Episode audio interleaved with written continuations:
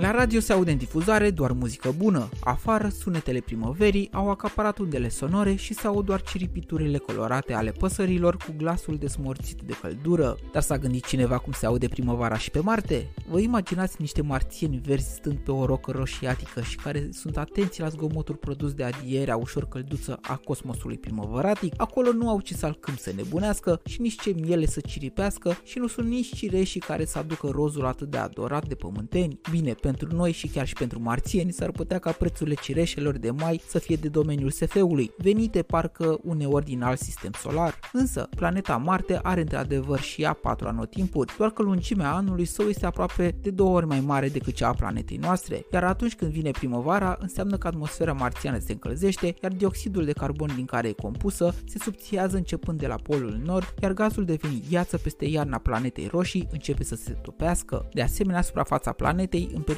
sa de început de încălzire devine mai vizibilă, iar o poză distinctivă pentru primăvara de acolo a captat-o 95 telescopul Hubble. În schimb, în martie anul acesta, roverul Perseverance, trimis de NASA în 2021, a captat câteva probe sonore. Ia să facem puțină liniște, poate reușim să auzim niște greierași.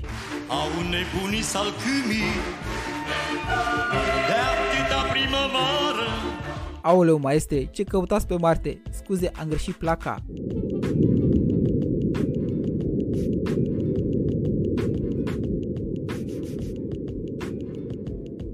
Se aude de fapt sunt primele sunete captate de pe planeta îndepărtată, asta după 50 de ani în care Marte a fost cercetată doar imagistic. S-a descoperit că sunetele cu frecvențe înalte sunt atenuate mai mult decât cele cu frecvențe joase, iar asta datorită atmosferei bogate în dioxid de carbon, dar și a presiunii atmosferice de 170 de ori mai mică decât cea a planetei noastre și ar face doi oameni care țipă unul la altul abia să se înțeleagă. Spectrul sonor al frecvențelor se situează mult sub cel al percepției umane și ar face pentru noi ca planeta să fie în schimb foarte tăcută trecută. Pentru a înțelege fenomenele acustice de pe Marte, cercetătorii s-au concentrat asupra zgomotelor pe care roverul le-a făcut din interacțiunile sale cu mediul, descoperind astfel că viteza sunetului este de 240 de metri pe secundă comparativ cu cea de pe Terra de 340 de metri pe secundă. Bogdamen sunt și se pare că până ajunge Elon Musk să colonizeze Marte să pună el de o discotecă marțiană, datoria cercetătorilor NASA este de a înțelege cât mai bine fenomenele planetare ce caracterizează Marte și să acumulăm cât mai multe cunoștințe despre cum funcționează alte alte bucățele din puzzle-ul Universului Infinit. Până data viitoare, rămâneți cu picioarele pe pământ, pe curând!